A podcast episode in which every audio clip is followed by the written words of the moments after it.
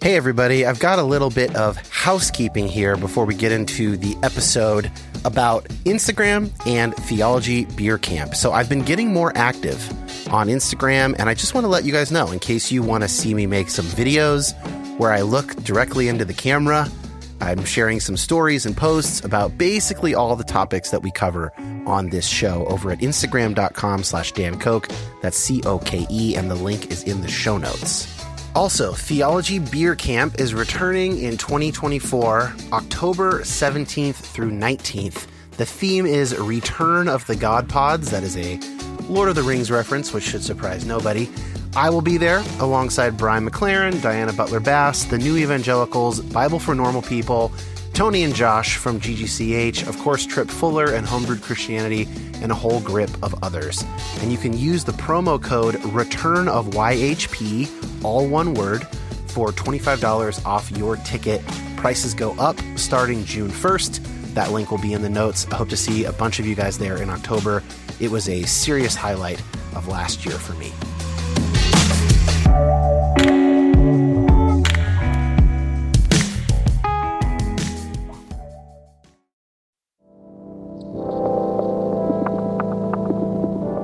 My name is Dan Koch. Like many of you, I've been on a complicated faith journey for a number of years now. And while I tend to find myself on the progressive side of Christianity, my goal is not to make liberal converts.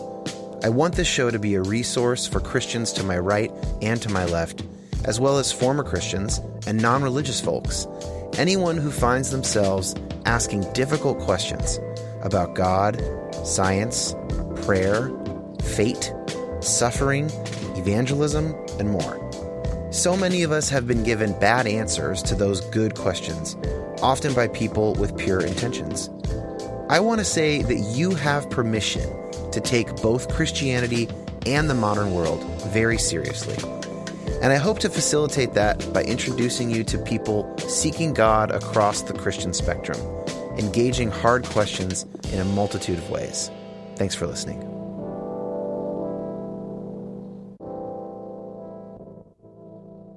All right. This is a special episode where I have brought on a friend, a talented friend, to actually interview me.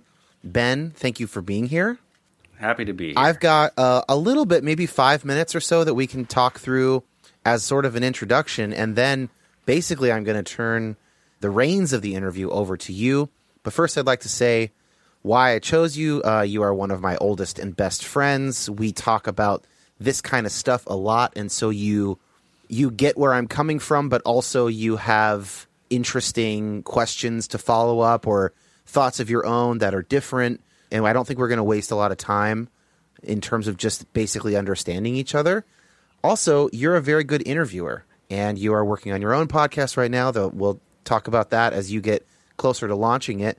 But you've uh, you've interviewed people in multiple formats over the years, and I've always thought you did a great job. And then finally, we have a patron exclusive episode that we did, I think, over a year ago now, where we talked for like 80 minutes on the question of what counts as Orthodox Christianity and does it matter. So if you're a patron of the show, you can go listen to that. Just just scroll back in that feed. Some of that's going to come up, of course, as we talk tonight. A rare evening episode taping for me. I've got my seven and a half percent pint of Fort George Vortex IPA here to take the edge off as I attempt to answer all the most difficult questions in one conversation, uh, which I'm feeling a little bit nervous about. But anyway, so I guess I want to talk about the title of this episode first. It's not called Why I Am a Christian, it's called Why I Am Still, in parentheses, a Christian. And the reason for that is that very rarely do people say, So why are you a Christian? Like a, a person who's not religious, or, you know, no one ever asked me that question. But Christians who are, I don't know, interested in, worried about, in the process of deconstruction of some sort, are like, well, if you're if you've deconstructed all that stuff, if you don't believe the Bible's inerrant, if you got to, you know, fill it in, like, why are you still a Christian? That's usually the question that I get answered, eh, get asked rather. And so I thought, let's put that in there first of all and, and acknowledge it. And that's really kind of part of the whole slippery slope thing, which we should talk about a little bit, sort of at some point tonight. That you know, the slippery slope is there is sort of a common set of changes that do happen to people when they start questioning what they've been given. A lot of people think that that's because the devil deceives people in a similar way, but I think it's probably more likely that like certain concepts are linked to each other and so if one falls another one is weakened. But I got a handful of things that I will I'll make sure we talk about, but consider this Ben the moment that I officially hand the baton off to you to be in charge and to run this thing. So you're in charge. Tag, relay, baton handed. Do you feel that? We just passed through an invisible membrane. oh, I got shivers. You're on the other side of the table, metaphorically speaking. Hi, welcome to your own podcast, Dan. I have a, a mug here that I accidentally stole from the company that I just left, and I just drained some, you know, relatively low quality hot chocolate, but I feel good and I'm ready. About 30 minutes from now, this. you're going to have a serious crash. oh, man. Uh, here, let's start here. Tell me more about why you want to do this, why you want to do this now. You've done dozens and dozens of interviews and episodes on, you know, across your three podcasts. Why are we doing this? Yeah, good question. First of all, a lot of episodes just come to me like the minute I wake up in the morning, an idea for an episode, and I will just kind of pull my phone out, my notes program, and scribble some ideas down for 15, 20 minutes. This is one of those, and it felt like a live one. It just kind of felt like, yeah, that'd be good. I think I've been asked this question a few times recently, just in like the last few weeks. So that probably had put it on my mind. But then also, you know, the show's been going about a year now as of our recording this, and there's a lot of stuff on there that is like hot topics of deconstruction, right? So, purity culture and homosexuality and inerrancy and atonement theories. And a lot of that is kind of destructive or deconstructive, at least. And I'm sitting here just also remembering in the morning when I was thinking about this I'm still a Christian. Like I'm still living a Christian life. It's still sort of the center of the meaning of my life. And I think that we can get so focused on legitimate stuff that could or should change. But like then I get these comments on the Facebook group from people who are living these faithful lives sort of in in the background of all that, you know. And I just thought, yeah, it's maybe time to pay some attention to that. And since I get asked this often enough, I thought this could be a, a way to springboard that conversation you sent me over it's pretty pretty extensive notes or just thought provoking notes ahead of time, and they're they're not fragments, but they're like not entire paragraphs. So it was interesting to, to read through what seemed to be you kind of just jotting down some of the points either that you wanted to cover or just kind of your own thought process as you ostensibly worked through that question. Yeah. So I, I may refer to that a little bit. And at the beginning here, I, I do think maybe you can just tell us i mean you have in here specifically an explanation of why you're not and then you list several other categories do you do you feel like that would be a helpful thing to explain why you're not for example an agnostic why you're not yeah. an atheist and then talk a little bit about your understanding of the extent to which being born into a christian culture and probably more importantly family is part of how you understand your own locatedness within your faith right now? Yeah, I think that's a, that's a good place to start. So yeah, I have kind of some bullet points here. Uh, why I'm a Christian and not an atheist, not an agnostic, not spiritual but not religious, and then not right. another religion. Right. So sort of in that order. So my problem with being an atheist, when I think of the word atheist, I think that that's someone saying the evidence, as far as I can tell, points to there is no God. I don't think that an atheist is saying, I know there's no God. You know, something, I think that's a straw man. Yeah. I think it's just someone going, you know, based on what I can tell, I think there's no God. And I understand that people are atheists and that their experience slash education would lead them that way. But for me, I can't go there.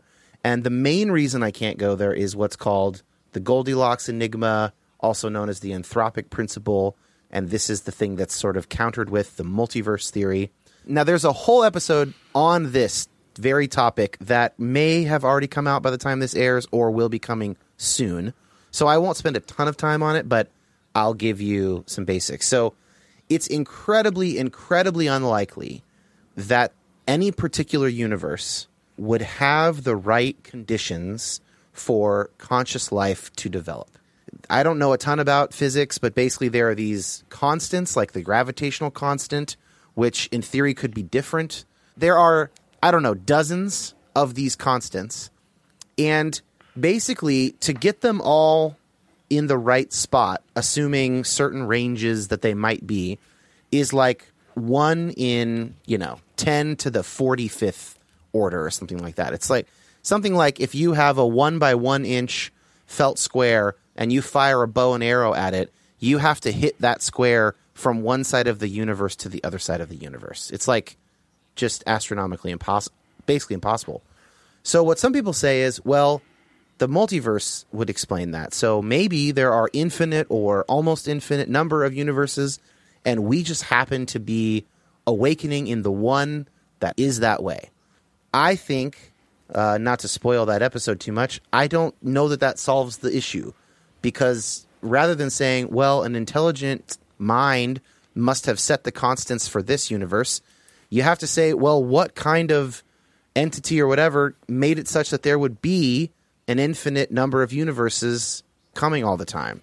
Like, you're kind of just kicking the can one step further back down the road to explain some kind of intelligence or intelligibility that makes it such that we can become conscious that we that there could be carbon which could form into biological life etc so i just don't feel comfortable with atheism even if i didn't have religious experience which we'll get to i don't feel comfortable saying atheist because i currently don't have like i think that some kind of mind some kind of consciousness at the helm so to speak is a better explanation of the Goldilocks enigma, the anthropic principle.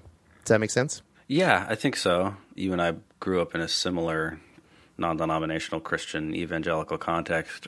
I was given some version of it, or the question that my mind, which is less keen when it comes to f- philosophy compared to you, at least, is just has to do kind of with the Big Bang or like the whatever, however far you go back, whatever the sort of irreducible nub or point at which our universe began, whatever your explanation is for that. And I certainly subscribe to the idea of a Big Bang. I have no reason not to doubt the physics there, but like where where did all that matter that was condensed into something the size of a pinhead come from? Is that the argument essentially like there's there has to be some initial mover or creator or like where does all the stuff that reality where does reality itself perhaps come from? It makes more sense to you that there is some intelligence or that there, that it comes out of a creative act such that God seems more plausible to you than just like, well, it just we don't know. It's it's kind of like that. So the unmoved mover argument, right, right, is like if you take all the causes back, there has to be an initial cause, and that cause must be God. I mean, I that's interesting. This is kind of different. This is like just looking around at what we have. We now know how incredibly unlikely it was for this to happen. Just sure. massively unlikely, nigh impossible. And so it's more like what kind of math creates something almost impossible? Probably a mind capable of like willfully setting these things. So it's either willfully set by a creative consciousness that ensures that they are all such that life can develop, or it's chance. And if it's chance, it's going to have to be run billions and billions of times in order Yeah. to get this one. What I'm saying is a, a billions of billions of universe generator is is possibly no less powerful or awe-inspiring or maybe even mind-like than what, a god creating one universe this way.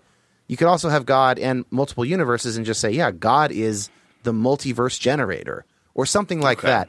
Now, Yeah. there's still a lot to unpack there, and I could totally understand someone disagreeing with me that no, multiverse does really solve it. That's we could we could talk about that. I have additional reasons for being a theist that we'll get to.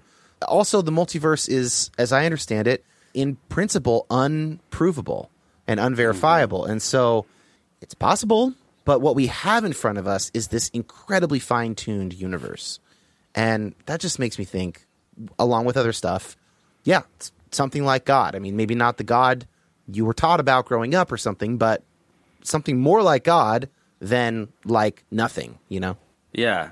Let's move to experience, personal experience, because that's something you and I have talked about a lot, and I know is a big part of your your journey, your personal understanding or explanation for your own religious experience. And we've I've chosen to uh, allow us to spend you know the first six to eight minutes of our interview talking about the multiverse. so let's get to something that maybe. And I gave Slightly- you uh, the baton, Ben, so that's your fault. You gave me the baton, and I immediately dropped it. Like one of those tragic U.S. four x four hundred teams I was like, that would have okay, I can explain this. You really want me to? Oh, okay. Well, Yeah. I'm not going to say my bad, our bad. Um, but yeah, I mean, we've talked a lot about your own experience and how that's to some extent a kind of backstop for your for your Christianity specifically. To, I mean, just tell me in a nutshell, how does your personal ex- what are you talking about when you say you have a personal experience of God or you have personal religious experience which plays into your own, you know, worldview and spiritual beliefs and then tell me a little bit about what that actually entails. Yeah, so so this is under that heading of why I'm not an agnostic. So you can imagine I would be convinced not to be an atheist, but let's say I said, but beyond that I don't think there's any evidence. Like none of the no scriptures are, you know, especially true. I don't, you know, people are not to be trusted when they say they've experienced God.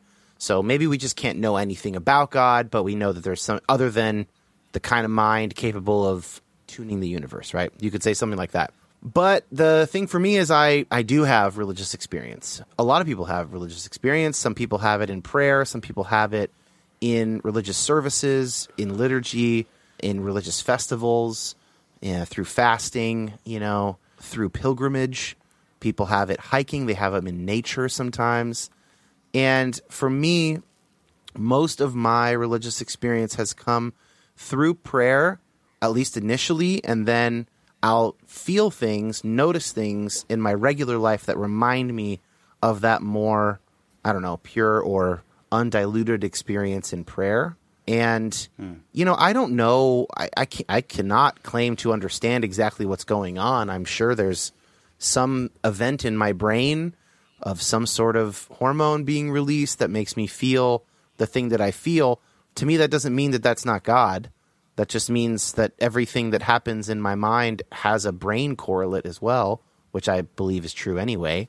Is it fair to say that you you feel like you have a felt experience of God? Part of the pie of what you're talking about when you talk about experience is kind of a loving, but also sort of mysterious kind of experience or felt experience or contact with the divine as you understand it.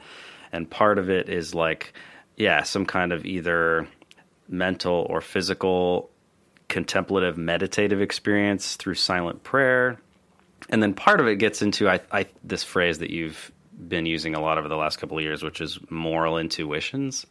But I mean, is that fair? I find myself rambling, which is interesting to me because it's hard to put language to this stuff. Uh, and is, yeah.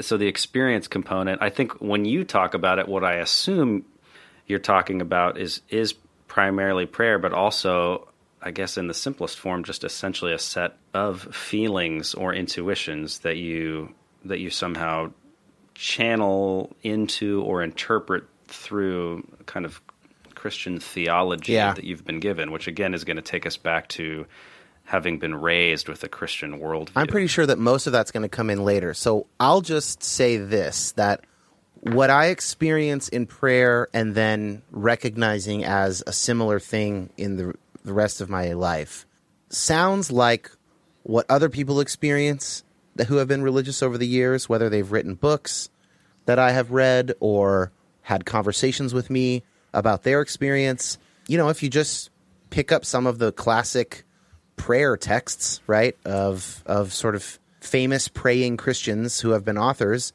you can go, "Oh yeah, it sounds like I'm experiencing what they experienced." So all I'm saying is that uh, it appears that I have the kind of experience that praying experiencing Christians have. and I would and I would add because we'll get to it as a you know and people of other faiths that are very into prayer right that are Yeah, regularly yeah. praying it's it's similar it's not the same obviously there are theological differences at this point all I'm saying is I can't really be an agnostic Because an agnostic would say, we can't know stuff about God. But I'm here saying, well, I have this experience and so do billions of other people. So it seems like we could know something. Now, I might not know that I know it. You know, I don't have certainty about it, but that doesn't mean I can't know anything about God if a bunch of people pray and experience God, right? So that kind of moves me out of the realm of agnosticism. You talk then about explicitly wanting to identify yourself as not falling into the quote unquote spiritual but not religious camp. So Yeah. maybe it's a good juncture at which I can ask you to, to explain to me what the difference in your mind is between those two terms, religion and spirituality. Yeah. People define this uh, different ways. Doug Shirley, who is a professor and a psychologist, was on the episode talking about faith change and family, divorce, kids. And he had his own definition. Mine is kind of similar. Here's how I think of it I think of it like spirituality is basically a sense of the transcendent that people have, that there's something more than meets the eye. There's something like there's like true value in some way in this universe that we have access to in this life that goes beyond ordinary experience. So that's spirituality. Religion is like any sort of codifying of that by some group, which would include texts, rituals, you know, repeated behaviors, devotional practices and materials like prayer books or the Psalms or creeds, right? So I'm religious because I use the architecture of Christianity as my way of relating to God, right? So I pray the Jesus prayer, I pray the Lord's prayer, I take the Eucharist. I don't oftentimes sing worship songs because I don't really like to, but I'm aware that they're there. I don't, I'm not I'm not disagreeing with them. I just don't prefer that, you know. So I'm I'm using this Christian architecture, and so I think that means I'm religious. I'm not spiritual, but not religious. I'm also spiritual, but I appear to be religious. I, I heard I didn't. I genuinely don't remember who it was, but somebody used the analogy: religion is like the cup, and spirituality is like the water, Interesting. which I thought was evocative. Yeah, it's a way to kind of take that impulse that most people have and put some form around it. And then what you get from that is what we would also call a wisdom tradition, which you could apply to all the major religions and then even some not necessarily religious movements. Some people say Buddhism's not a religion. Stoic philosophy is not a religion, but it's a wisdom tradition. You know, it's like once you have a form, well, then you have common experience. And over the years, people can try different things out and they can report on how it went and they can have councils and they can discern as a group, as a congregation or as a larger group, as a global group with bishops as representatives, you know, in the Catholic Church, for instance. And they can kind of, they've got something to work with. If it's just spirituality, which, by the way, I think there are the, the the largest growing religious group in America right now is spiritual but not religious.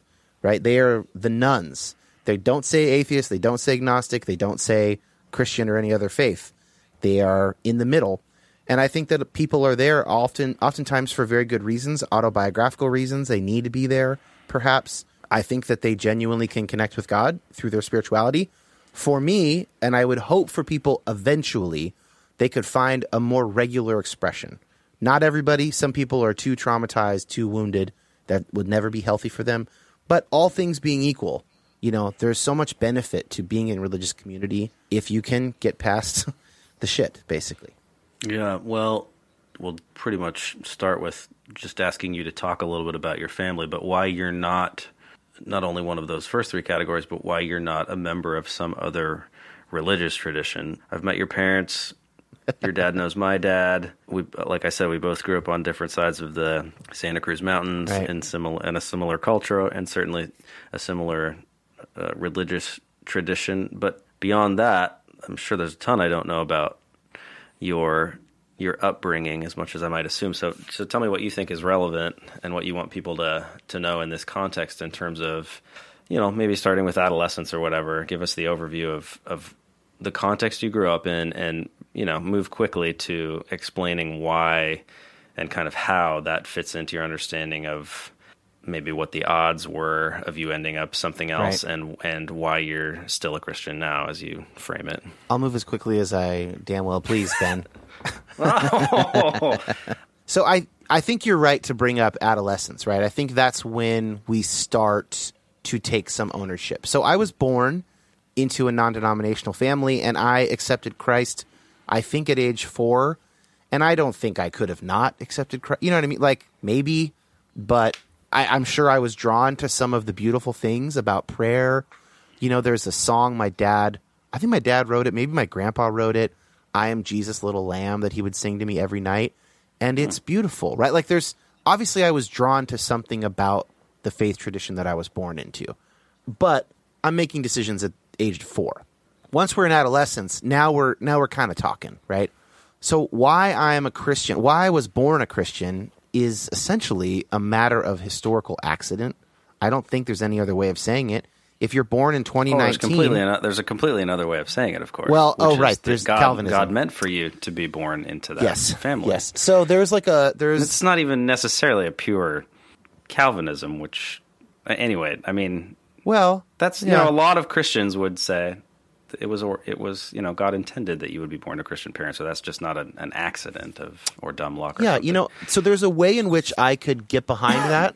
It's going to hinge on whether or not there's an exclusivism behind it or not. So if there's not an exclusivism and it's like, look, people can relate to God through a number of traditions, but like I see some providence in me specifically being born into the Christian tradition because it's a really good fit for me or something like that. That I could see that being beautiful and maybe affirming something like that. If it's uh, no, other people of other traditions are screwed, and God Yeah. chose to have me be born a Christian because I'm elect. I can't get behind that.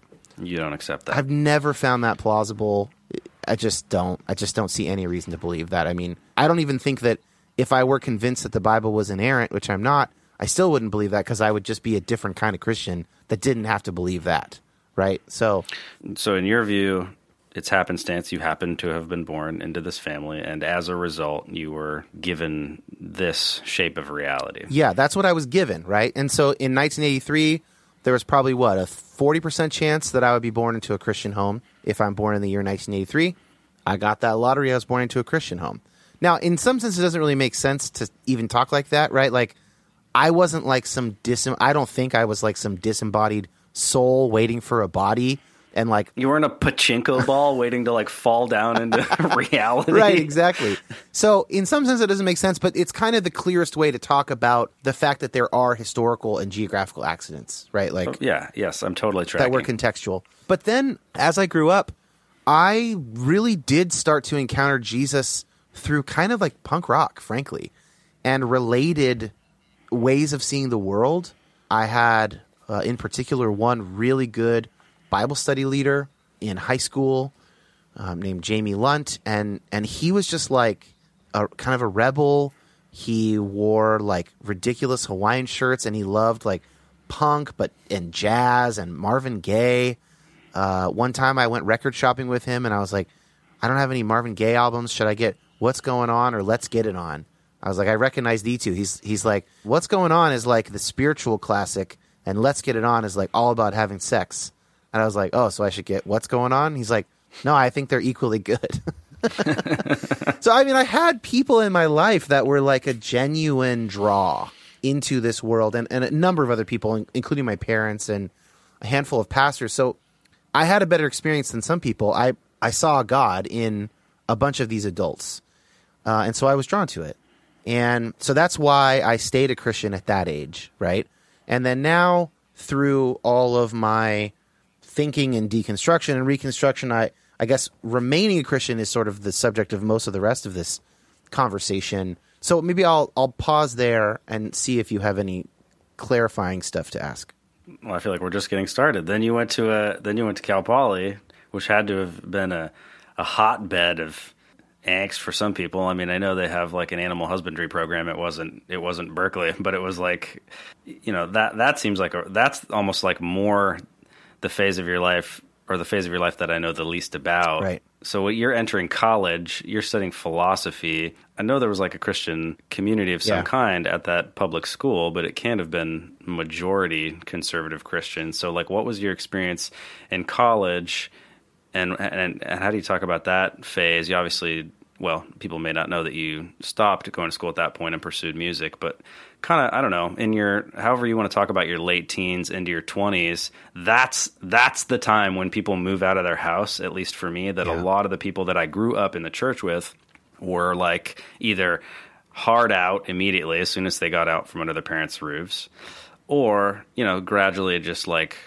re- really like pretty poignant kind of cross section that matches up with the parable of the the sower. It's like this person's faith died out over ten Exactly, years. yeah. This person's this person just like you know cannonballed into like a Vegas lifestyle immediately. This person just like couldn't overcome, just felt like they they couldn't swallow it anymore philosophically. So tell me about like what because I don't know. You strike me as somebody who would have deconstructed way back then and hasn't been shy about being honest with your intellectual experience. So tell me, tell me about late teens and, and 20s. Yeah. So this is a really good question. I have not thought about this as much as I probably should have to answer this, but I have a few ideas.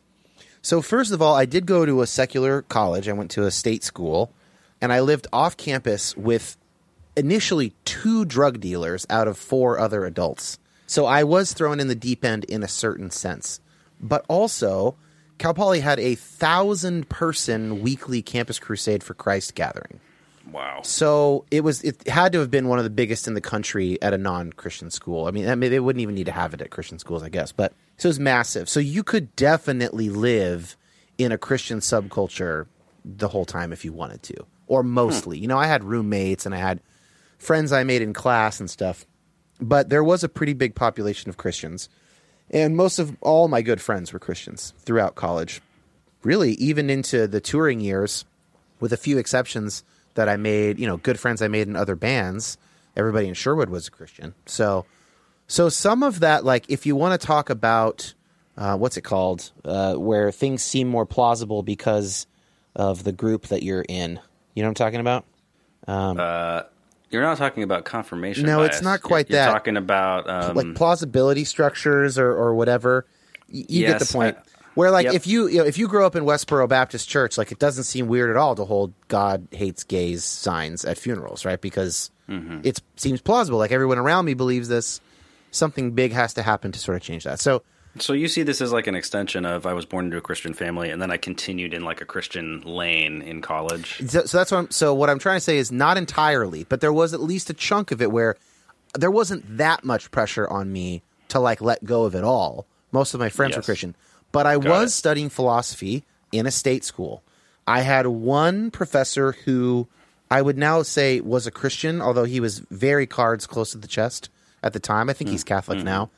He was my favorite professor and is still my favorite college professor I've ever had to this day and I, I held on quite a bit to his faith in some sense. I, I had a really memorable short interaction with him once in his office for, for office hours.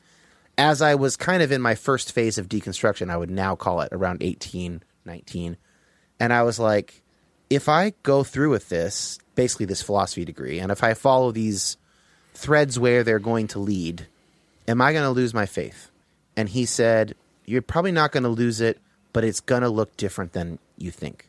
And that was good enough for me to be like, okay, I'm going to, I'll keep going with this. Because I was considering also switching majors and ended up not doing that. So, yes, in one sense, you're right, Ben, that I have been deconstructing since I was 18. I started questioning hell around 19 or 20.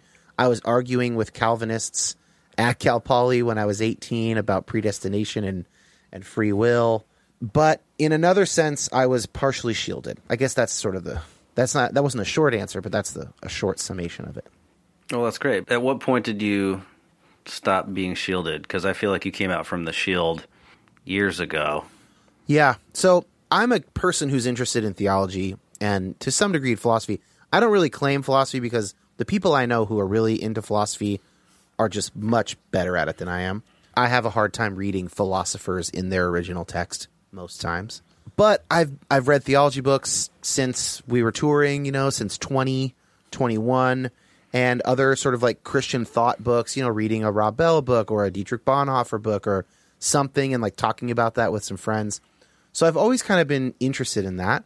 In some sense, I've sort of always been called towards ministry, if you want to call it that. Although at a younger age, I wouldn't have known that that's what it was. But about six years ago, five six years ago, I mark as a important moment in all of this for me.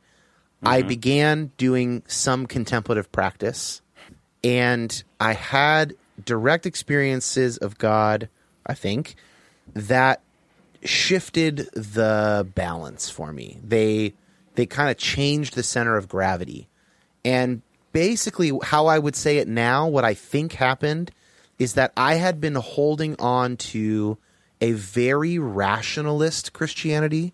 So I had taken the partial philosophy degree, I guess by 6 years ago I had finished it up here in Washington, but so I'd taken the philosophy bachelor's and my sort of, you know, pretty active mind and my debate skills. And I had fashioned out of all of that like a rationalist Christianity that said, look, if all things went away, I couldn't deny the historical resurrection of Jesus or something like that. It was about the arguments, right? And five, six years ago, once I got that direct experience of God, I was able to let go of that. Because that's something I actually don't think is true. I don't think you can prove Christianity to any reasonable person. I don't think that's true anymore, but I couldn't admit that.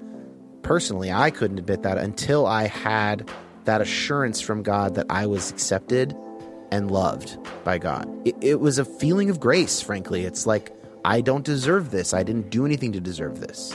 Is that kind of a thing.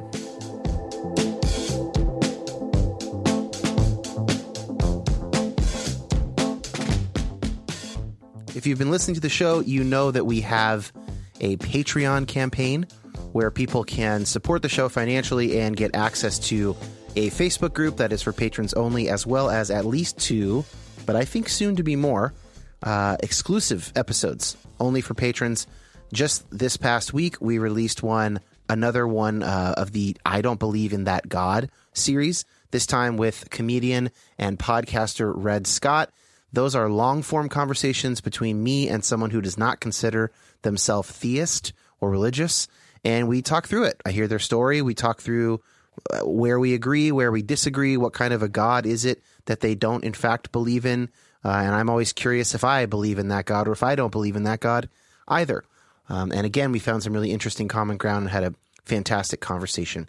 So if you'd like to be a part of the Patreon community, you can go to patreon.com slash Dan Koch or youhavepermissionpod.com and click become a patron. It's $5 a month, but there is a sliding scale. So if money is tight right now, and I imagine for a lot of you, given the pandemic, money is quite tight. Uh, if you're currently furloughed or unemployed or whatever, but you'd really like access to that Facebook group, that support group, and these uh, extra episodes, then email me and ask me about the sliding scale. Uh, no listener left behind. Uh, that email address is you have permission podcast at gmail.com. All those links are in the show notes. Okay, let's get back to the episode.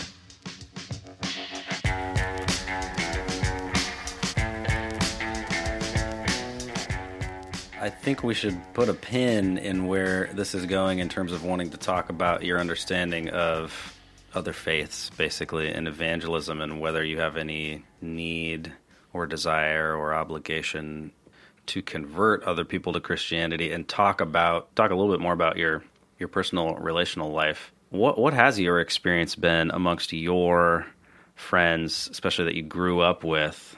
What's it been just sort of in a factual, you know, even like percentage kind of a thing in terms of, you know, have a, have a lot of the people that you grew up with, have you seen them fall away? Have they, uh, on the other hand, maybe remained in a place that you would see as somehow more conservative than you are now? And then also, I just really want to hear whatever the answer might be, because I don't really know what it's been like for your circle of friends, but what has that been like for you? How has that felt? What has it been like for your heart as you've seen people either be like, yeah, I'm not a Christian anymore, or Dan, are you still a Christian? Yeah, that's interesting. So I would say there's sort of two waves, and they've been mirror images of each other. So earlier on, when I was a bit younger, I had more regularly the experience of friends leaving the faith or realizing that friends didn't believe anymore or weren't in active, you know, Christian practice anymore. And that was really hard for me.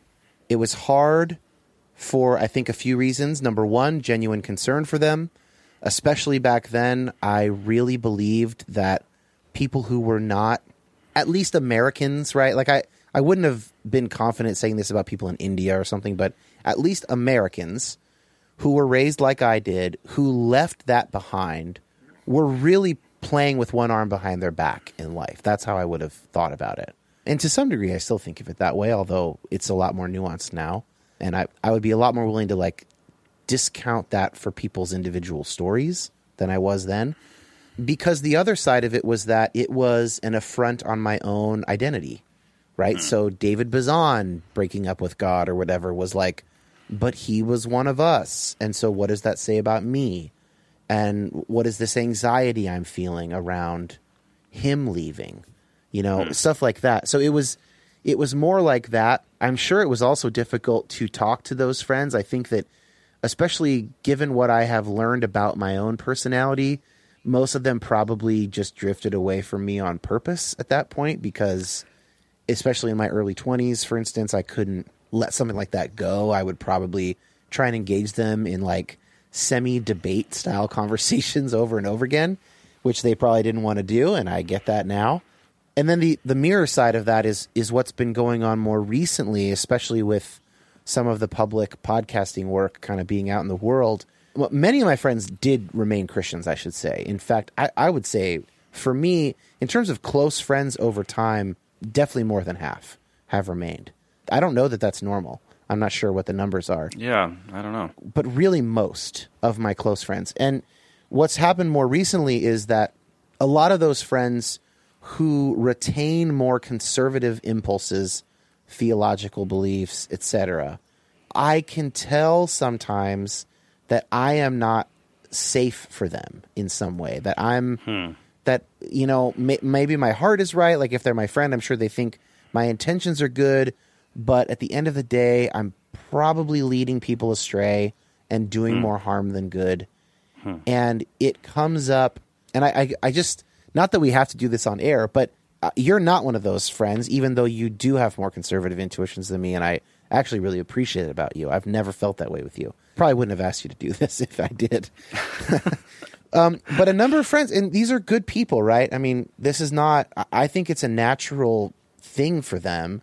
It's maybe a natural consequence of their theological convictions and their their faith story, but it's painful for me.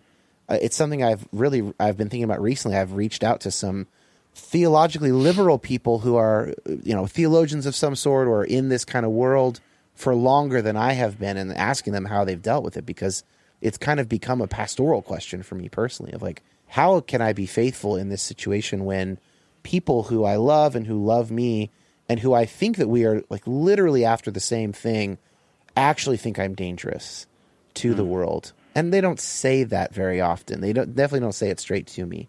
But you know, I'm trying not to be paranoid about it. I don't think it's there all the time, but I've seen evidence of it at least a few times and it's got to be there more often than I see because it's not the kind of thing you tell somebody. So that's actually been a, a hard thing for me recently. Hard, you know, in a way that it used to be hard for people to leave the faith, and now it's maybe harder for me. As we'll get into, I, I'm I'm much more open to like how God deals with people who are not explicitly religious or explicitly Christian. So I'm a little less worried about that. And now it's more like, geez, like are my moral intuitions and my theological convictions like really this scary to people or this I don't know uh, unnerving or destabilizing? That's the word I wanted. So that's just um, that's kind of what I've been dealing with. Like literally just in the last couple of weeks, I've been thinking about that. Yeah, I don't think it'll surprise you uh, to hear me say that. I think I think they are. I think they are scary to people. Yeah, You know, right. I mean, it, you, you know that, and that's why. Well, we're talking about identity, right? We have such a broad. Yeah, I mean, you just look at the spectrum of expressions of Christianity just in our country, and you can understand, yeah, why it's threatening to some people.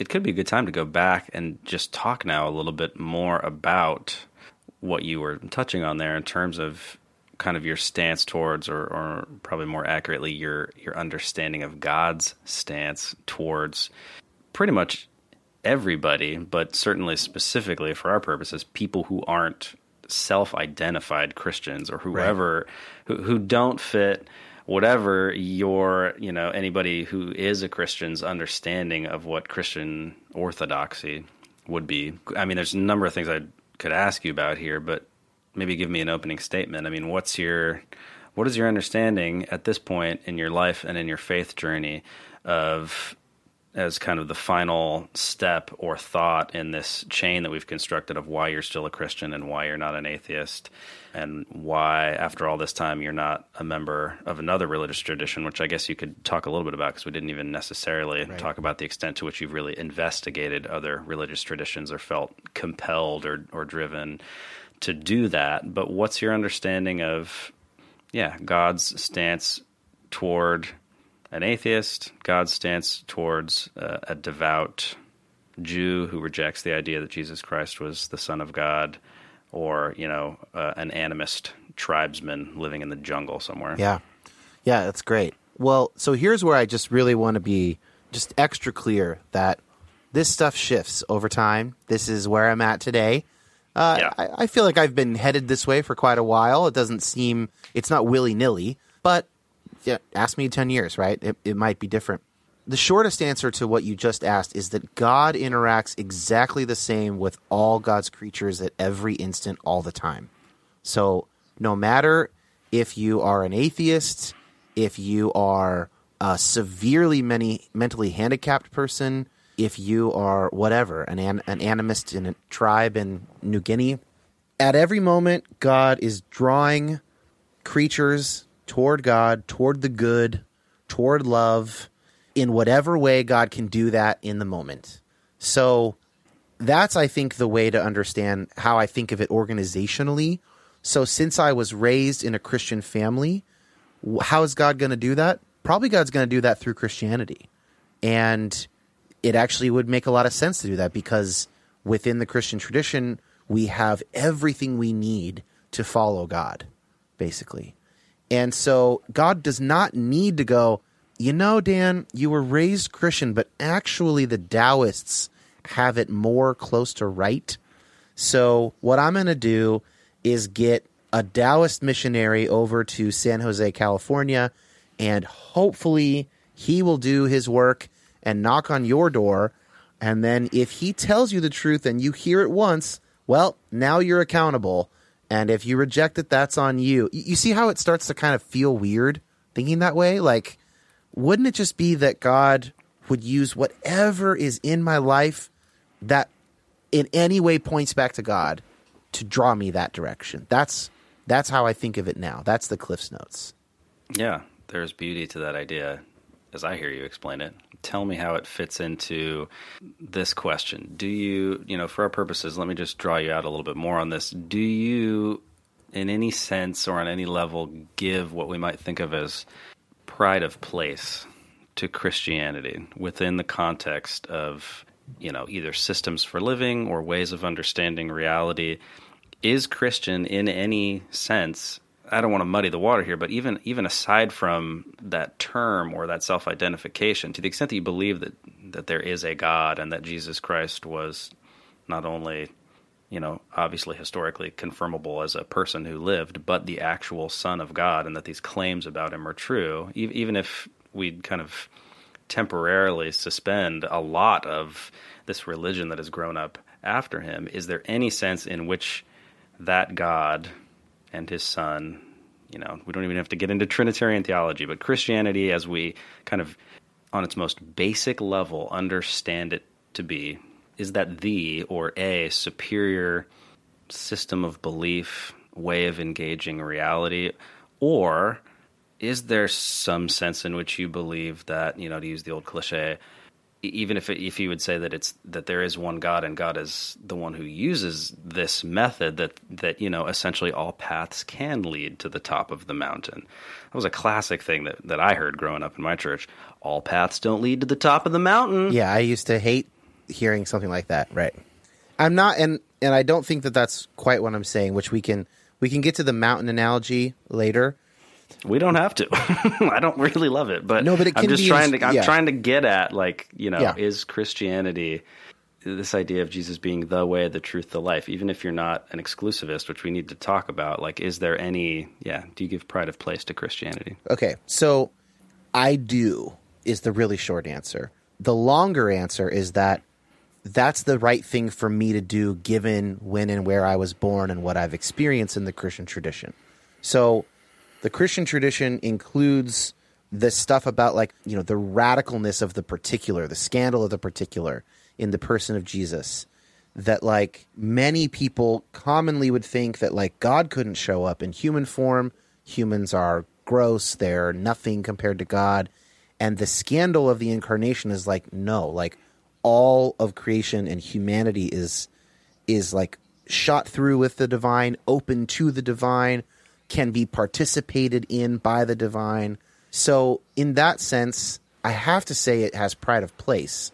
What I'm worried about is the word you use the word superior at one point, and hmm. that implies comparison, and that is a little different, right? So I don't think like there is someone right now having a conversation on an Islamic podcast, and they're asking each other, but isn't Islam superior to Christianity and Judaism and Buddhism and stuff? And if I were listening to that, I would go, I don't think it is.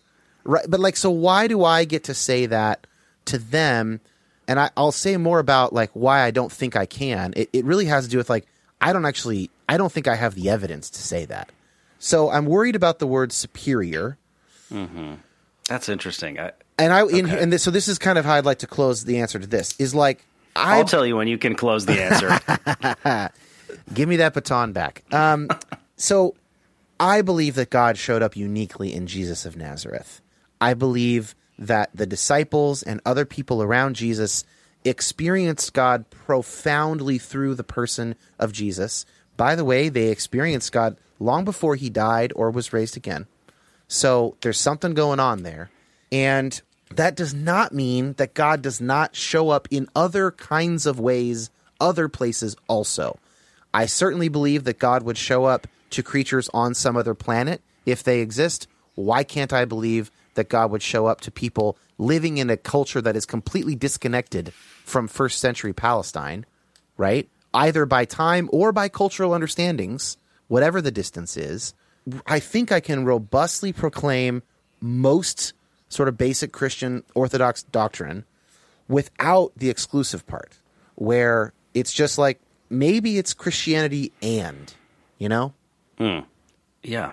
Makes me want to ask about basically the idea of objective truth, you know, maybe capital T truth existing versus the possibility of it existing and us not being able to ever fully know it. We, you and I have talked plenty Yeah. about certainty, and I know that that's something you've thought a lot about certainty and or the the lack of our ability to get it. We both loved the book The Myth of Certainty by Daniel Taylor. Loved it. Yeah, how does I mean? I can imagine. Maybe this is a bad argument. You tell me, but it, it like leaps to my mind that there's in different contexts plenty of things where you'd be like, yeah, I'm, no, you're that that is that is a bad idea to like hold your hand in fire or whatever and you wouldn't you wouldn't be reticent to make a judgment which is what we're talking about you feel reticent about making you know a value statement or a judgment Right. That's, so you don't want to say that something is superior which I, Right.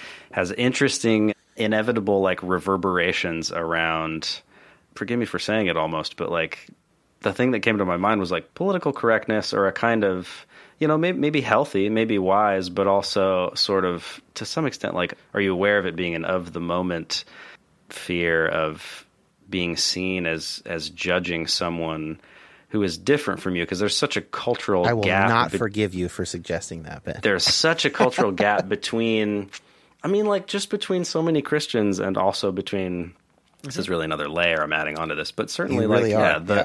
the you know, the Hindu woman who lives in Abbottabad in central India. It's like what tell t- unpeel for me a little bit more like what that seems important to think about like the extent to which it's something you're uncomfortable doing. Maybe there's a very good reason. I maybe- yeah, so it's possible that I am virtue signaling to all my libs or whatever, but I'm pretty sure that it's really an argument about what kind of evidence would you need to say X. So this is the yeah, this is the certainty piece or lack thereof, Yeah. and it's kind of The you see it bar is- kind of I just- intellectual humility. Yeah, it's intellectual humility. So uh, if you're saying, hey, this is probably a bad idea for people to do, well, okay, what kind of evidence would you need for that? So you might need psychological studies. You might only need a doctor to say, when you shake a machete around, you cut off people's appendages, right? That's a bad idea. That's sufficient information. That's all you need to say that. You don't need to know what it was like to grow up in a machete wielding society to know that a machete will cut off your hand, right? But if you're going to tell me that people cannot access the God of the universe through Buddhism, I'm going to say I'm going to call bullshit and say the bar of evidence is much higher than you think it is to say Well, that's something different. like that. That's different than superior, though. Well, I mean, okay, so great because I feel like it true. fits in. Yeah. It fits. In, it fits in with to some extent. I feel like that idea or that language, which I didn't actually intentionally grab, but we've taken up now. This idea of superior, which, I think is fair. I mean, I think there's slip, like a, a, a huge, pretty safe assumption to say that historically most. You know, Christian thought leaders, to use the contemporary phrase, would say, Yeah. yeah, Christianity is a superior worldview or system of belief. So, yeah, I know they would have said that. Yeah, so yeah, w- uh, we both do. Why? Why is it? I just think they're going beyond Problematic the if it evidence has- to say that.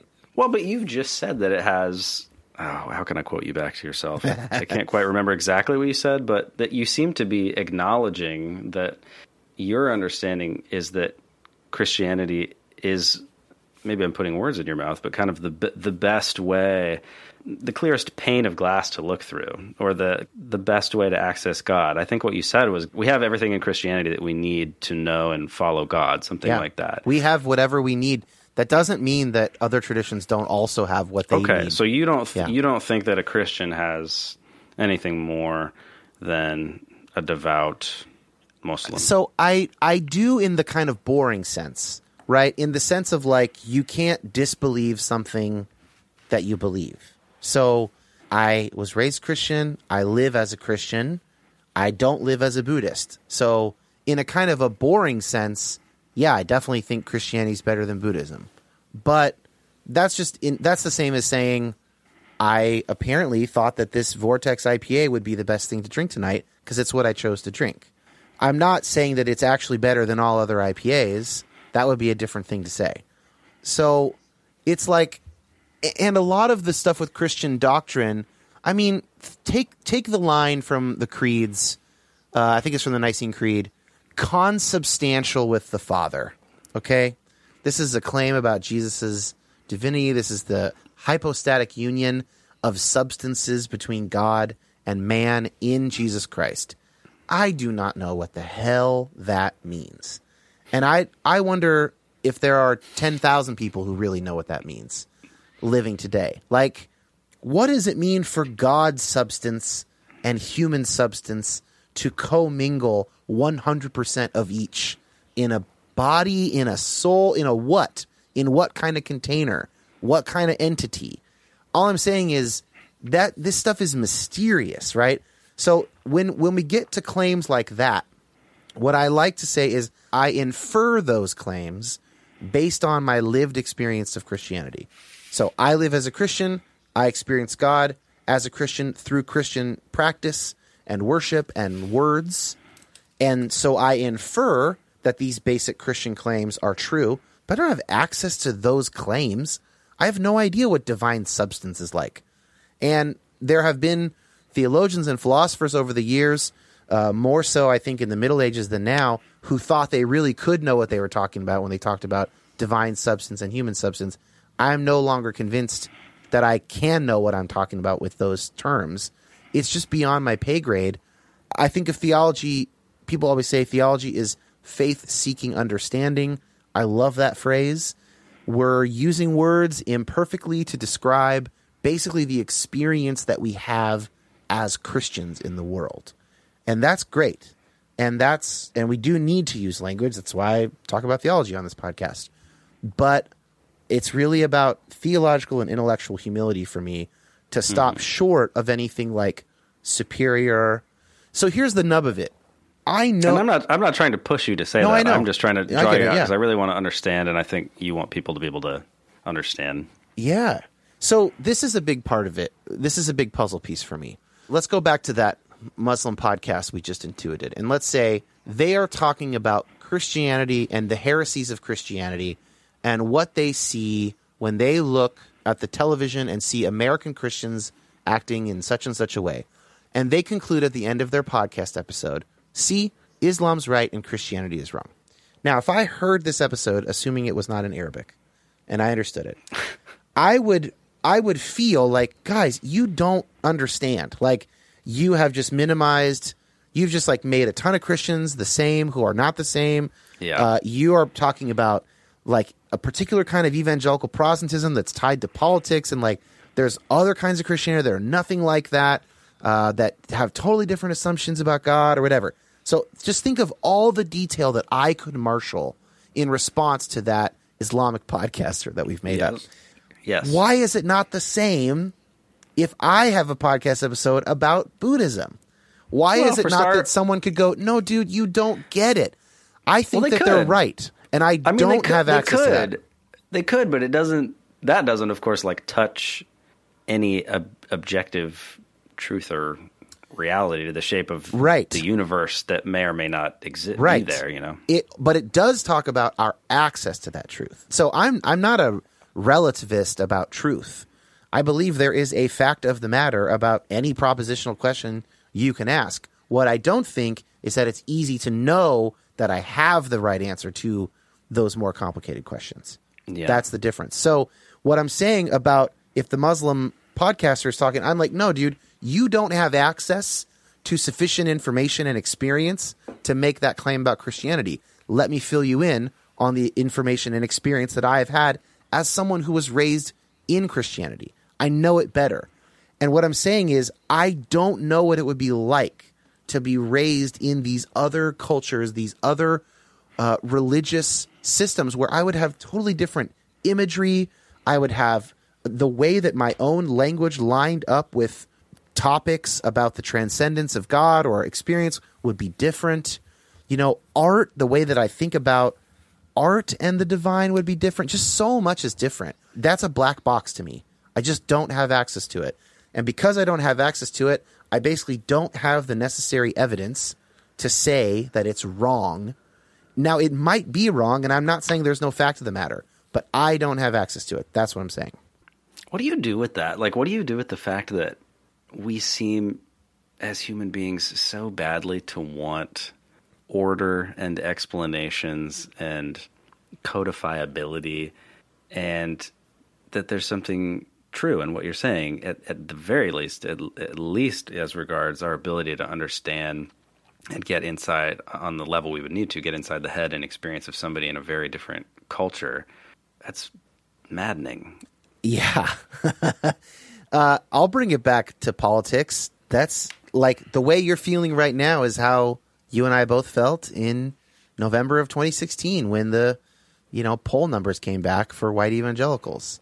And Yeah. to you know whether or not that was the right thing to do and in terms of political expediency and whatever, it was certainly contradictory to what we were raised with those people having said our whole lives about politics. And so we're like, what the hell is going on?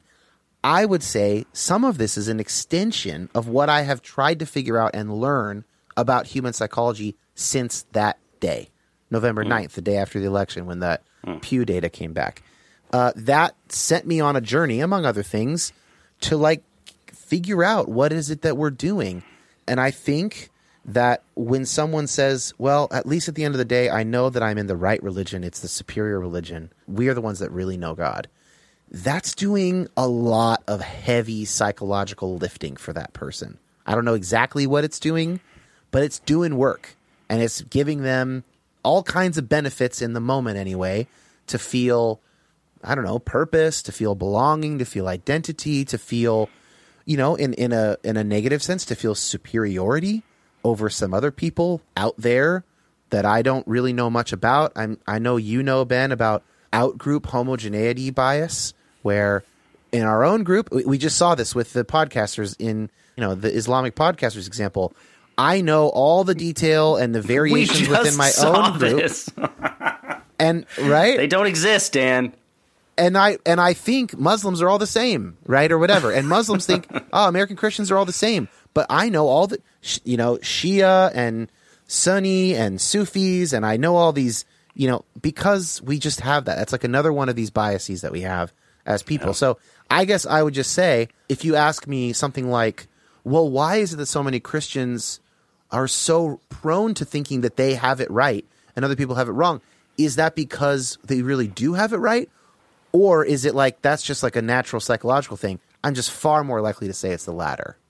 Well, let's come at this from a final and really important angle, which is evangelism, essentially. Like, do you think evangelism is misguided?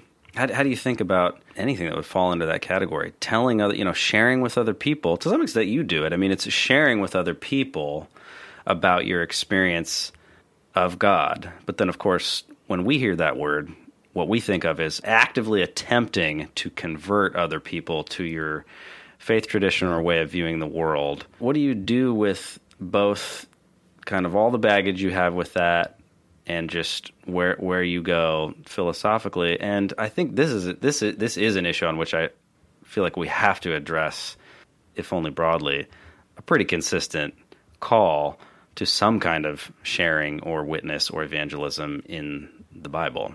Yeah. I would say I am totally for evangelism in a way that the ends never justify ungodly means, no matter what. There is no soul saved count at the end of the mission trip or the end of the year serving in Ecuador or whatever it you got going. Nothing ever is worth doing anything unloving to any of God's creatures. So, yeah, I evangelize. That's what this podcast is. It's basically an ev- evangelical tool for a more liberal understanding of Christianity that is nonetheless truly faithful, I hope. Right? And like, I'm getting the message out. I'm a good talker and thinker or, or whatever. Not when I, not if I say it like that. I'm the decider. so basically, completely non coercive evan- evangelism where we are proving the truth, if you will, of our faith by loving our neighbor effectively. 100%, man. Great. Sign me up. I try to do that. I hope I will do better at it. The problem is the history of mission work. I think this is, by the way, changing quite a bit, even in Yeah. fairly conservative schools and, and missions Yes. organizations. But the, the vast majority of the history is tied to some kind of colonialism, tied to some kind of Western civilization superiority complex. And there's a lot of exploitation. There's a lot of ignoring the needs of the actual people you're meant to minister to.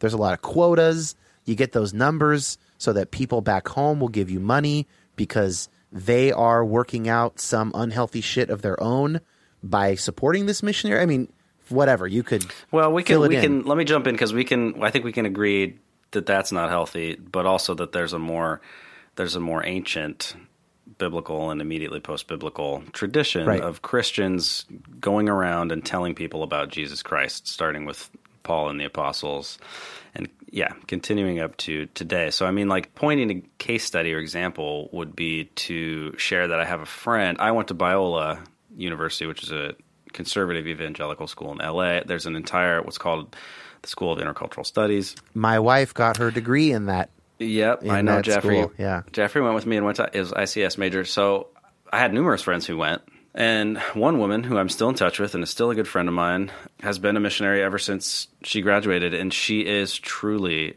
an amazing woman of God. Like just such a compassionate, loving, radiant person who just exudes the divine. Uh, and she's given her life to telling Muslims in you know the developing world the story of Jesus Christ. And I definitely won't speak for her, but I think she's probably you know evolved in her thinking as well. But to some extent, I think it's probably safe to say has an understanding, and if she doesn't, then there's a million people who could stand in for her. That that person, as a type, is driven by an understanding of a, a kind of necessity to do that work. And I I think you can couch that in terms of something that is, you know, maybe pretty analogous to my understanding of of your theology at this point, which is that this is the best possible story that people could understand. Uh, of course, you know, discarding not only colonialism, but you know, any kind of just just work with like the best possible version of your own theology that you can imagine. What what do you do that that the missionary you know would be sharing? Story of a loving God who who came to Earth and you know has shot the whole you know of reality through with his glory, as you so beautifully put it is that misguided? Is that something that that does need to be done? Are you indifferent to it? Because some of what you sent me was like essentially boiled down in my understanding to like I don't feel compelled to to convert anyone else to Christianity and I don't think they should feel compelled to convert me to their religion. Right. So being compelled is different than sharing your experience, sharing what you know, sharing information about a tradition that someone might not be aware of. That's different than compulsion. So I don't, I obviously don't doubt the motives of your friend or that she is perhaps doing quite good work. If it looks like we're going to give you all a crash course on Christian versus Islam debate 101, and when they say this, here's the answer you give back to them to win the argument, I think I'm out on that. I think that would be a waste of someone's life. If it's something like, I feel called to live in a Muslim country and share the love of Christ with Muslims. Well, then the doors are wide open. There's there are innumerable beautiful ways you could do that that are not a compulsive thing and that are not coercing anybody to convert or something like that. I think if I were to be a missionary in a Muslim country, I would spend two or three years just listening and asking questions and making sure I actually understood what we disagreed on and what we didn't disagree on. And, mm-hmm. you know, I mean, because there's all kinds of really interesting comparative theology that goes on around the world. And, you know, uh, something interesting I that's on an episode that will probably come out before this one.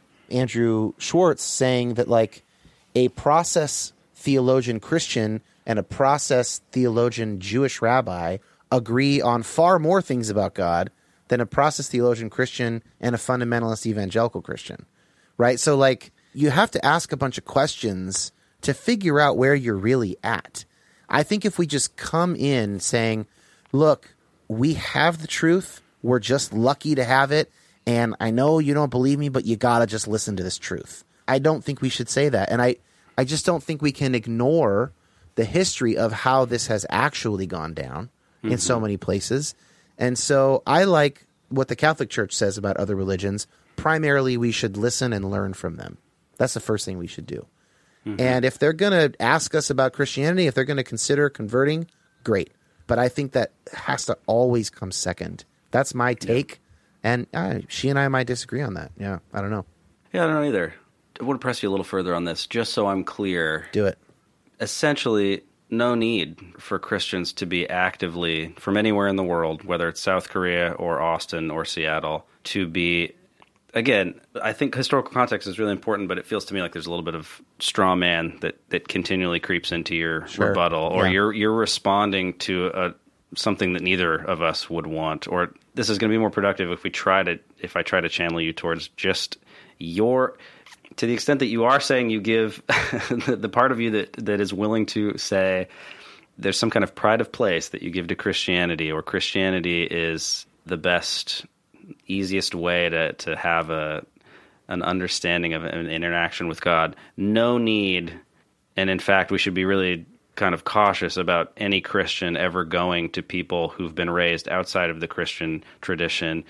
Or even, let's make it more extreme, like the many millions of people who really don't have much or any working understanding of the most the basics of the gospel or who Jesus is. I think sometimes people think that that's overused, but there surely are like several million people at least on the surface of the planet at any given time who've just straight up never heard of Jesus Christ. Right. No no need for any Christian to go. We should just say, you know what? God is God is a just God. God is going to deal justly with them. God is going to draw all people to himself using whatever is available.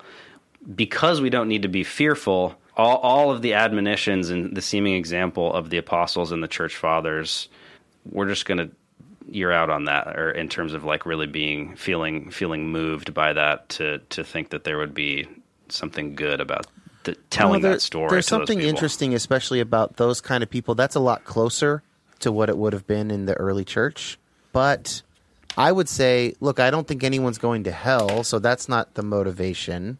Mm-hmm. So the motivation would have to be just loving an increasing number of people in our world, like, and some people being called to do that abroad. And I would say, great, go love them. And if they don't know anything about the Christian tradition, then that's probably going to come up when you start loving them, right? And it may become necessary to start a school or whatever if there's no information there. But like, just let the loving be the thing and let the didactic teaching stuff be second. Yeah. And only if they ask, basically, or if they say, hey, will you s- train us? Or, hey, well, you know what I mean? Like, we want to know more about this Jesus. Okay, fantastic. Let's do it. But, like, they only trust you because you have opened a clinic. You know what I mean? Like, that's what they needed right now. So that's kind of more what I'm saying. It's not that there's, you know, I, I guess I'm, I'm not afraid of their eternal destination. I want them to know God better, which is also what I want you to do and my wife to do and all my classmates. Uh, You know what I mean? I just want that for everybody to know God better. And there's just no, there just shouldn't be any bait and switch. You know, we're going to give you a backpack for your kids after you listen to this sermon, you poor Mexican San Jose residents, which is something I went to with my mom one time, and we left. You know, like that that stuff is bad. That's wrong. That's not Christ like. That's not what what Jesus was like. And it's this later edition, which I think you're agreeing to. And yeah, that's a straw man. So we don't have to keep going down that road. I mean, it's not a straw man because I literally encountered that 10 years ago, but it's not the more robust example you're trying to give me as, as a counter. I get that. Yeah. I mean, I think just even in the example of Jesus, like he, maybe that's fruitful to look at him because he, he did so much materially for people. He was just with them. Yeah. He healed them. He fed them. He loved them. He, he broke, you know, so many different kinds of boundaries. And he sure taught a lot. Yeah, but he's also Jesus. I mean, there's uh, there's obviously going to be a order of magnitude there between what he did and what we're supposed to do. Interesting response. Okay. So I mean, he's the I'm not guy. I'm not Jesus is your response. I mean, it's one of it's part of it. Like I certainly can't speak with the same authority that Jesus spoke with. Like I I need I, didn't have to ask be you humble. I'm just pointing out No, I know, his- I know. him as an example and saying or we can talk about Paul if you want. We can talk about Thomas, Barnabas, anybody. I mean, yeah. Yeah, I don't know. I well, mean, maybe maybe I- we've taken this one as far as we can. yeah. I think we have, but uh, we still have more to talk about because we got to talk about. I have at least two other big categories that I want to talk with you okay, about. great. One is, but what I mean, State of the Union here, or should we put something on the whiteboard? What do you want to make sure we? I get just want to make sure we get to the things about Christianity that have drawn me over the years. ah. Before, at, le- at oh! least at some point. Yeah, well, I mean, I feel like okay, that's great. Yeah, let's let's do that now and make sure we get it in. And I don't know, you know, So I'll just kind of say some stuff, and you can ask for follow ups if you want. But yeah, First of all, the incarnation, which is a specifically Christian doctrine that God becomes man, right? That is just, it is the most robust grounding for the concept of human dignity that uh, I think is imaginable. I think an, an infinite or a near infinite God or whatever becoming finite. This is just, you know, just the kind of God that can, can create a universe being fully present in a person in a manger, being put to death is just like the ultimate example of humility and is something that you, you just you can't ground your own humility in anything greater than that. And so that that's a big one for me. Justice and God's preferential option for the poor. You know, I was talking about this with somebody two nights ago, and I was like, look, I need like woe to the rich for you have received your reward because globally speaking, I'm rich. So how should I understand that wealth? I think I need to understand that wealth through the perspective of Jesus' teachings. Like otherwise, I'm going to trust in that wealth. I'm going to I'm going to think about that wealth in, in really unhelpful ways.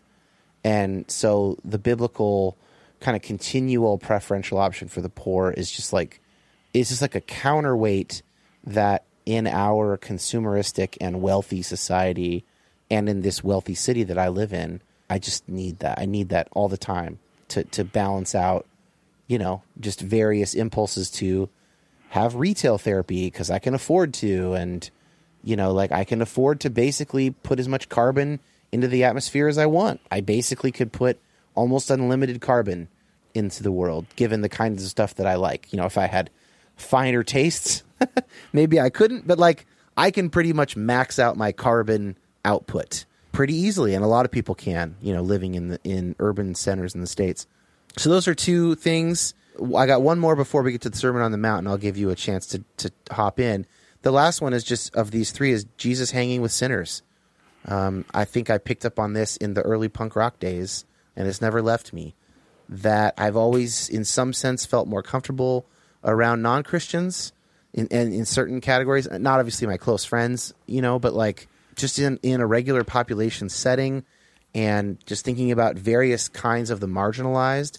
You know, there there are marginalized people that I'm not comfortable spending time with, especially really poor people, uh, really uh, dirty, um, you know, homeless type people. I I don't do a good job. My intuitions, my my disgust mechanisms kick in, and I am drawn away from them.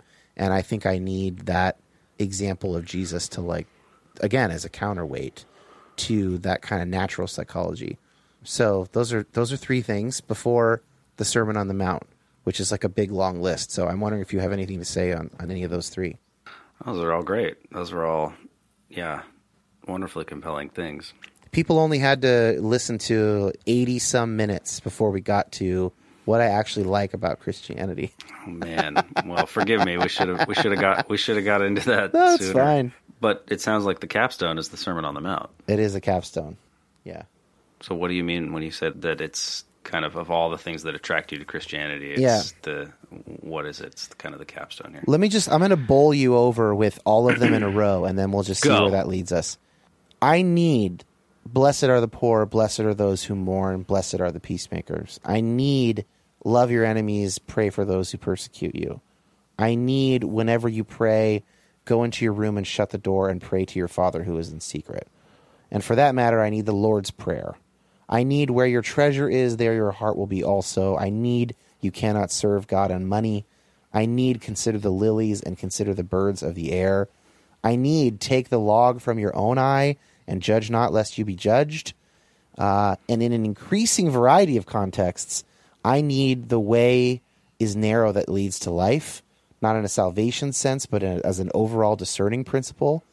And I need, finally, a good tree cannot bear bad fruit, neither can a bad tree bear good fruit, because otherwise I don't know how to discern that I'm even on the right path with all this faith change and doing this podcast and, you know, bringing a, a new life into the world and, and all that discernment. So that's like my big, that's my big cl- rousing closer from the Sermon on the Mount. I mean, do any of those ones jump out to you as like particularly relevant, either to your own need for Christianity or to stuff that relates to this conversation that we've been having?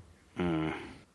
I mean, the stuff about money, I think, has been increasingly a big thing as I enter middle age and make a little bit more money and have a mortgage and stuff like that. I mean, our friend Josh, I've had some really poignant conversations with him over the years about not living for your mortgage, and his example is a, is a good one. But yeah, I think just that, like, we, you and I are both David Bentley Hart fans, mm-hmm. fanboys to some extent, and we read that essay, Christ's Rabble, a couple of years ago, Right. and just it's like I've actually also had some poignant conversations with my dad about you know he's in his mid sixties, and it's just he made a comment to me at one point where he was like he, he's he's a guy who has a, a real ability to be compassionate toward himself so it wasn't really too like too much self recrimination but just like you know have i just participated in late American capitalism for so much of my life that like to really like embrace Jesus's teachings about poverty and financial sacrifice are like how do I even measure that? We're just up to our eyeballs. I feel like I'm so up to my eyeballs and swimming in the water of American cultural capitalism that yeah, th- those in particularly particular stick out to me. Yeah, I mean that resonates with me a lot. Uh, I don't know the answer to that.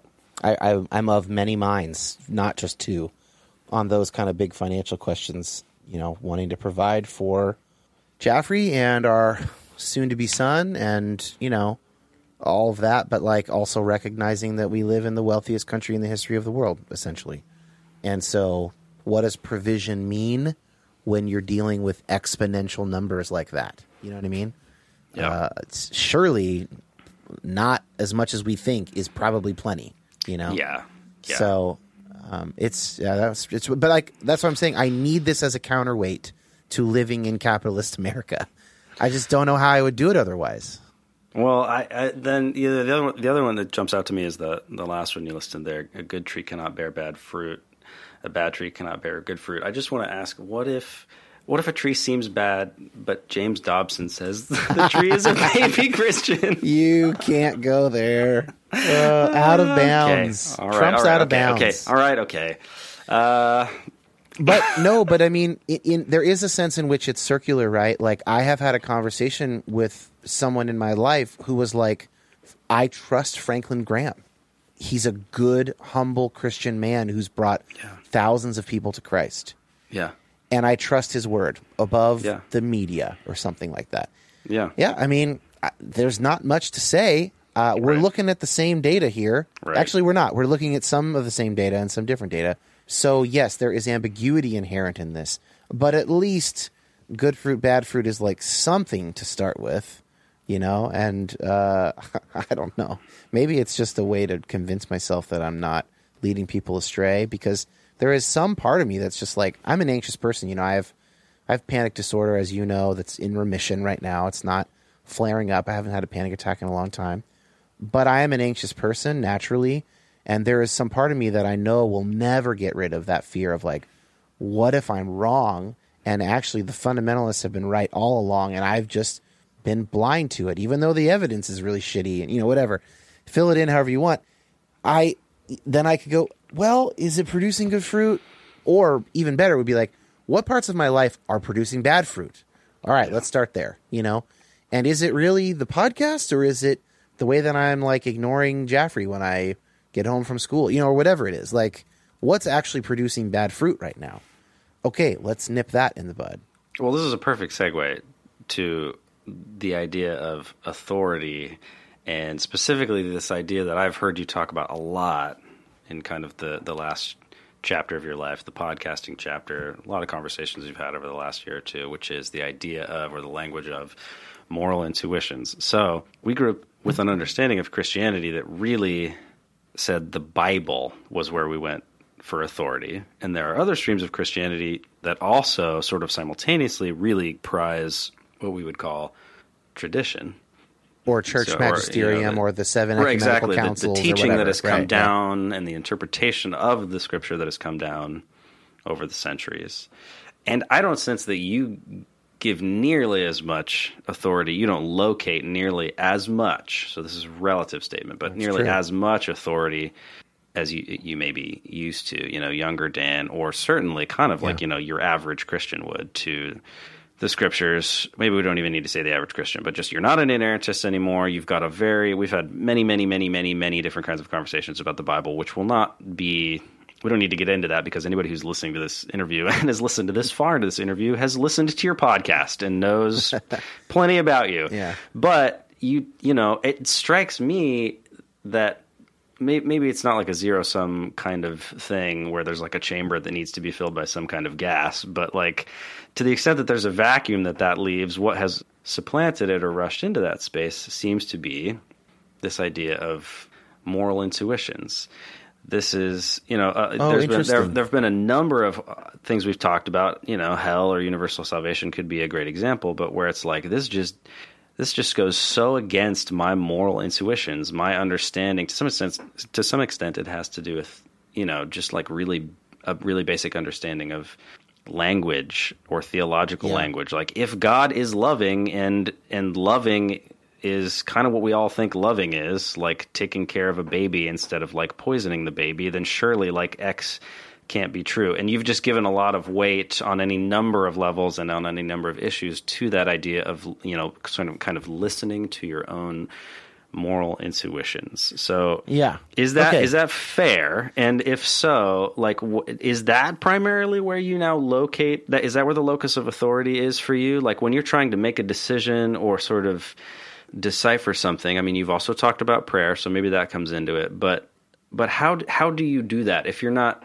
turning as much as we might think of sort of a conservative Christian or the kind of Christian we grew up as would turn to the Bible or Yeah. to the magisterium or the church, you know, church teachings, or is it just kind of it's all of those now, and you try to have more of a a bouquet? You're always talking about that quadrilateral, and I can The never remember what Wesleyan it is. quadrilateral. But to just, I've I've given you a good prompt here. Tell tell me a little bit about how where you locate authority. Yeah. Okay. So I'm going to answer authority and then go through the moral intuition stuff. So it is true. I put a lot less authority in the Bible or even sort of church teaching over the years. And I'm, I'm more for me, it's just like, I think I've become a bit more of a, a Kierkegaard style Christian existentialist, if you will. That like, I am accountable to God sort of directly and that's the authority is God. And there's a whole bunch of things I need to live out a life that is decently accountable to God, and, and that includes the church and it includes a, a, a group of believers around me. But each of those sources of authority is imperfect. And so, yeah, so experience is one of the spokes on that Wesleyan quadrilateral wheel with reason, experience, authority, and scripture. And usually people put scripture at the top as sort of like these are our guide rails, you know, guardrails rather. So reason and experience are basically the the other two issues here. So moral intuitions would sort of fall under either of those depending on what we're talking about. And the way that you've just mentioned it, I think it's worth delineating between two ways that I might use the phrase moral intuition. When we're doing the kind of David Bentley Hart argument about how if God sends any of God's creatures to hell for eternity as punishment or something for what they did on earth or for any reason at all, that is not just in any sense of the word just. Therefore, God's not just, God's not good, and everything that we think we know about God must in fact be wrong. So we should not trust anything in the Bible that it says about God because language collapses. You might call that a moral intuition. I think that's just like a basic logical argument that like either language makes some sense when we talk about God or God sends some people to eternal hell for consciously forever. And if God does, then none of the language about God makes any sense. The way I usually use it is for something a bit more sticky, something like someone might say, Well, I know that in your theological system, it's important that people have free will and that like evil not be, uh, you know, like God's not responsible for evil. So maybe people are causing evil, or maybe God is limited in some of the things that God can do. But in my theological system, I really value sovereignty. So I think that God needs to really be in control of things, or else God's not worthy of worship. So that would be a disagreement in moral intuition. So I would take the moral value of God's not causing egregious suffering. That's more important to me than God is sovereign over all, thi- over all things, because I can imagine worshiping a God that's not sovereign over all things, but is still a billion times more powerful than me, and that's plenty reason for worship. But that would be a moral intuition disagreement in the way I normally use it. Hmm, okay, I thought you just. I think I was thinking of it m- more on a more basic understanding of the word intuition. Like it was like this is what I suspect, almost like this is what my gut tells me. Like that doesn't seem like that. You know, X, Y, or Z can be true, and and I'm really going to pay attention to that. I'm really going to pay attention to that, and I'm going to give a lot of weight to that. Yeah, I think it's a little different. I, like when I first came up with that language, it was in philosophy of religion classes where we were going through sort of the classic problems with talking about God in over hundreds of years of like philosophy of religion debates. And so, yeah, people going like, "Well, it's more important to me that he's sovereign. Well, it's more important to me that he's loving." And like you you you winnow it down all the way, you totally understand each other and you just reach a crossroads where you have a different intuition. And so a Calvinist and I would have a different intuition in that sort of a sense. So, is experience then the thing that you give kind of the most weight to at this point in You know your what, life? As Ben, that's a great segue into something that I've been thinking about a lot. I I am increasingly, and again, this is the the moment I'm in right now. This could change, but I am increasingly thinking about experience. I think that I maybe think that experience is the whole ball game, just insofar as d- depending on how you think of it, like every single thing we ever learn, see, do, think is filtered through our conscious experience. Even if we dream something, it's filtered through our conscious experience when we remember the dream. And of course, it came from some part of our brain. You know, every part of our our national myth, our family stories, our friend group identity, it all funnels through our experience. All of our language funnels through our experience. There is no way for God to reach you that is not funneled through your experience in some way. And I don't haven't worked out what all the implications of that are, but I think that there's something really interesting there. And I'm really been taken by this thing that Friedrich Schleiermacher mentions 200 years ago. That is also in an episode that's not out at the time of this taping, but will probably come out before this. Where he, where, and I mentioned it earlier that like people were saved by coming into contact with Jesus before Jesus dies, and people, and he thinks that we basically experience Christ through other people who are Christ-like. It's Hmm. all experience. Like the whole game is God trying to get to me through the lens of my experience. I mean, if in one sense that's literally everything. I awake one day and I slowly become old enough to be sort of conscious of things. I start to have experience. There's a what it is to be Dan quality that forms. And then when I die, I stop having that. Or perhaps it continues. I hope it continues in some other way after I'm dead. More experience. It's all experience. So someone says, Well, I only hold to the seven ecumenical councils. Then I would say, Why do you hold to them? Well, eventually you get down to them saying something like, There are people in my life that are Eastern Orthodox like me, and they hold to those, and I want to be like those people. Experience. If, for instance, you had a dad who beat you with a belt every day and murdered your mother in front of you, who held to the seven ecumenical councils, you would probably not hold to them, right? Like, no argument would convince you this is the standard for Christian doctrine. You'd be like, I've seen what that does. It killed my mom. Experience. It all comes through experience, at least at some point along the way. Yeah, other than basically like some pure mathematics. There's a handful of things that are not that aren't filtered through experience, but almost everything is. So I don't know what you think about that or if you have any questions. I'm still working on that one. I feel like we can leave that one there. I feel like that was good. That was a good. I feel like you Probably said wise. what you needed to say right there. That's good. Uh, We may be we may be drawing to a close, but what Yeah.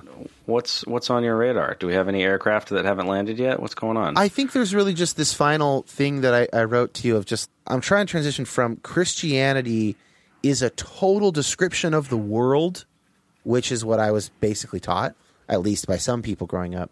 Transitioning to Christianity is a lens through which I can see the world.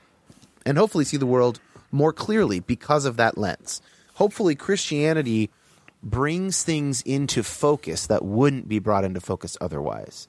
And we've mentioned some of those things, like about around money, right? So hopefully, seeing wealth in the 21st century through a Christ-like lens actually gives me a better understanding of what's going on with all this money, you know, and and all this all this bullshit identity that it gives people who have enough of it, you know? And that relates to the exclusivity thing too, right? If Christianity is a description of the world and it's the best one and it's the superior one, then yeah, everybody better become a Christian. But if it's like a very good lens, the lens that I ought to be using, a perfectly good, suitable lens for seeing the world more clearly than without it, well, that's different. And then I don't need to have that anxiousness about being right, being exclusively right, being better by being more right, something like that. It's just like, hey, I'm going to use this lens and uh, navigate the world with it.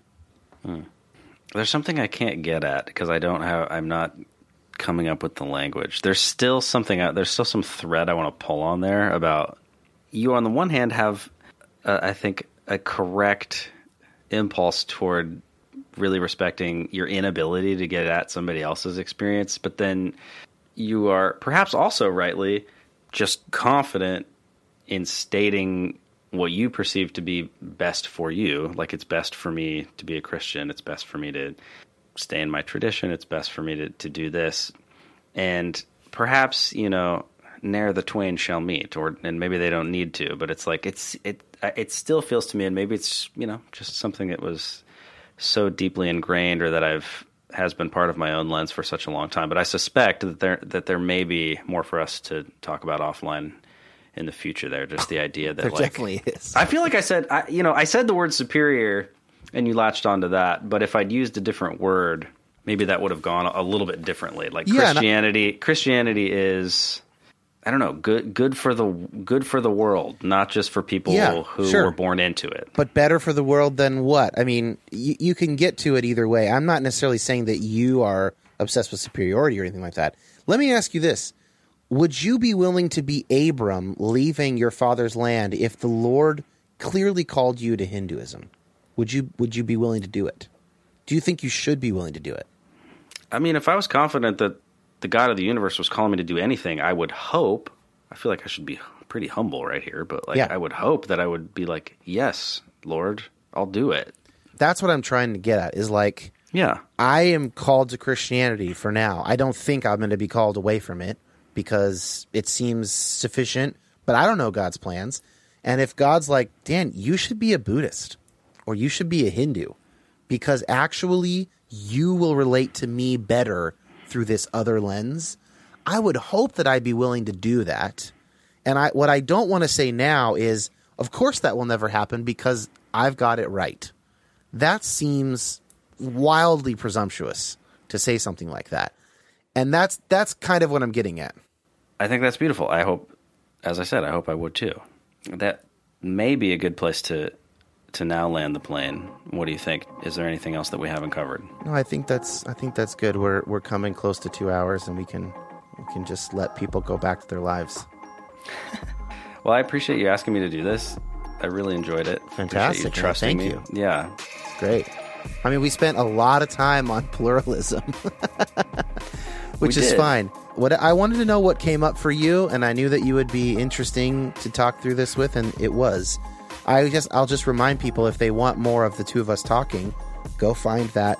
I think it's called "What Counts as Orthodoxy" or something like that from over a year ago on the patron only episodes in that feed Excellent. and there'll be uh, news about your upcoming venture. Uh, I will at least mention it at some point once it's out, but we don't know when that's going to be.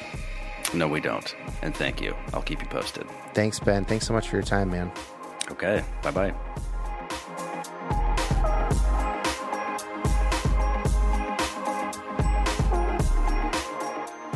Thank you guys for listening. I hope that this was, in some sense, helpful for you, uh, at least as you process your own faith, your own uh, allegiance, if you will, to Christianity or whatever else.